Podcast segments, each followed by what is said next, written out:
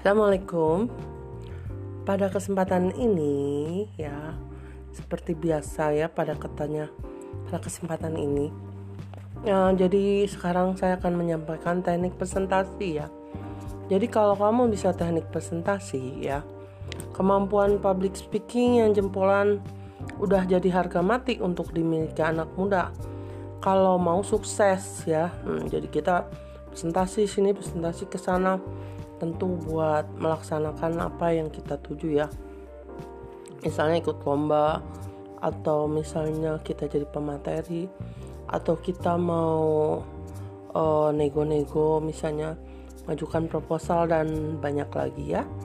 Salah satu cara yang paling sering digunakan untuk mengasah kemampuan ini sejak bangku sekolah yaitu dari kita, kita kecil ya. Sekarang anak-anak udah disuruh presentasi adalah dengan membawakan suatu presentasi. Apalagi kalau kamu sudah menginjak bangku kuliah. Presentasi bakalan jadi makanan kamu sehari-hari, sob. Agar kamu gak sering kesandung dalam menguasai skill satu ini, kuasai dulu 6 teknik dasar dalam membawakan presentasi di bawah ini. Ya, jadi nomor satu, singkat, padat, dan jelas. Ketika membawakan presentasi, Sungguhnya yang ingin didengar oleh audiens adalah bel tanda jam pelajaran berakhir, bukan presentasi kamu. That's the sad truth we all have to understand. Makanya akan lebih baik jika kamu menyusun materi presentasi kamu seringkas mungkin ya. Jadi jangan terlalu bertele-tele. Coba terapkan teknik 10, 20, 30 versi Gai Kawasaki yang dijamin bakal membuat presentasi kamu efisien.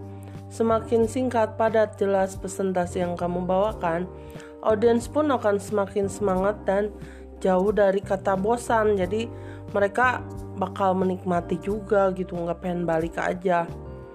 Terus jago tempo bicara. Untuk menyingkat waktu presentasi bukan berarti kamu harus ngomong secepat kayak kereta Shinkansen. Tahu nggak kereta cepat yang di Jepang? Apa gunanya kamu mempresentasikan materi kalau nggak ada satupun audiens yang ngerti kamu ngomong apa ya? Jadi jangan kecepatan. Coba kalau Halo, selamat pagi. Saya Marina. Saya akan mempresentasikan tentang bla bla bla. Kan ngomongnya enak Tempo bicara yang normal adalah 120 kata per menit. Jadi dalam satu detik itu ya dua kata. Maka usahakan untuk menjaga tempo tempo bicara kamu di rentang 100 sampai 130 kata per menit ketika membawakan presentasi.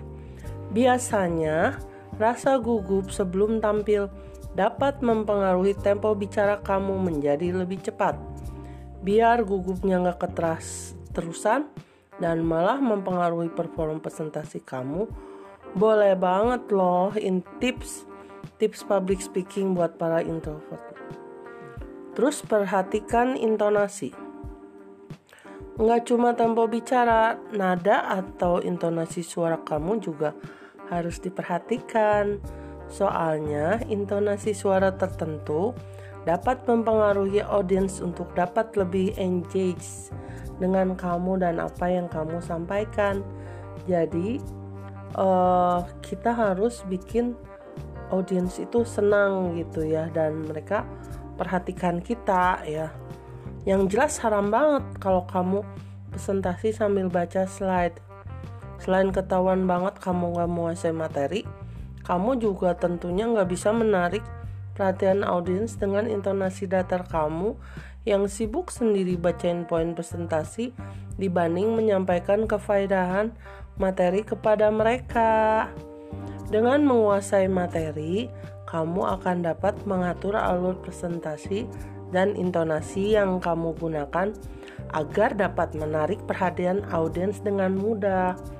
Tentunya, caranya kamu harus tahu dulu isinya, diulang-ulang sampai kamu dapat intinya jadi kamu bisa nggak terus-terusan lihat ke powerpoint terus gunakan clue hanya jika diperlukan Masih banyak yang mengira bahwa contekan atau clue yang boleh dibawa selama presentasi berisi isi materi secara keseluruhan. Kalau gitu ceritanya sih yang ada kamu malah ngerepotin diri sendiri. Clue nggak selalu diperlukan. Apalagi kalau kamu sudah dapat menguasai materi dengan baik. Agar memudahkan dan nggak ngerepotin, tulislah hanya kata kunci yang terpenting dalam tiap poin yang akan kamu bawakan dalam card. Jangan sekali-kali menyalin ulang materi apalagi bawa buku-buku teks. Makanya kamu harus paham dulu apa yang kamu sampaikan. Jadi di otak kamu udah ada. Jangan fokuskan pandangan ke satu titik. Ketika berbicara satu lawan satu, Kontak mata memang menjadi kunci penting dalam mendapatkan perhatian lawan bicara sepenuhnya. Beda cerita dengan presentasi.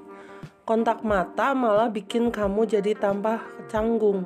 Nggak heran kalau kamu mendadak ngeblank ketika nggak sengaja melakukan kontak mata ke salah satu audiens. Ya, untuk menghindari awkward moment seperti di atas, jangan fokuskan pandangan kamu ke satu titik selama presentasi apalagi memberikan pandangan kosong ke pojok ruangan yang ada audiens kamu bakal bubar ketakutan. Selama membawakan presentasi, edarkan pandangan kamu ke sekeliling ruangan. Alih-alih mata, sejajarkan pandangan kamu dengan puncak kepala para audiens. Dengan begitu, insiden kontak mata pun bisa kamu hindari demi fokus yang lebih baik. Pancang pancing reaksi audiens ya. Jadi presentasi yang baik nggak abdol jika kamu nggak mendapatkan reaksi audiens. Reaksi ini pun dapat kamu peroleh tergantung bagaimana pembawaan dan cara kamu mendapatkannya dari mereka. Apakah presentasi kamu membosankan atau malah membuat audiens makin bersemangat agar lebih engaging pancinglah reaksi audiens ke arah positif. Misalnya, ketika presentasi mulai terasa datar, kamu boleh melemparkan lelucon atau cerita pribadi yang berhubungan dengan materi agar audiens merasa lebih relatable. Perhatikan bahasa tubuh mereka agar kamu paham apakah audiens merasa bosan atau sudah paham dengan apa yang kamu sampaikan kamu boleh banget loh mengundang audiens menyampaikan opininya jika kamu merasa hal itu diperlukan demi kepaedahan materi yang kamu sampaikan. Jadi kamu juga bisa uh, tahu gitu ya pendapat-pendapat mereka apa.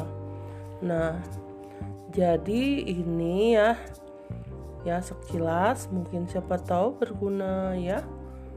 Jadi semuanya juga bisa kita pelajari. Dan tentunya harus banyak latihan ya. Mungkin salah satunya lewat podcast ini. Demikian. Assalamualaikum warahmatullahi wabarakatuh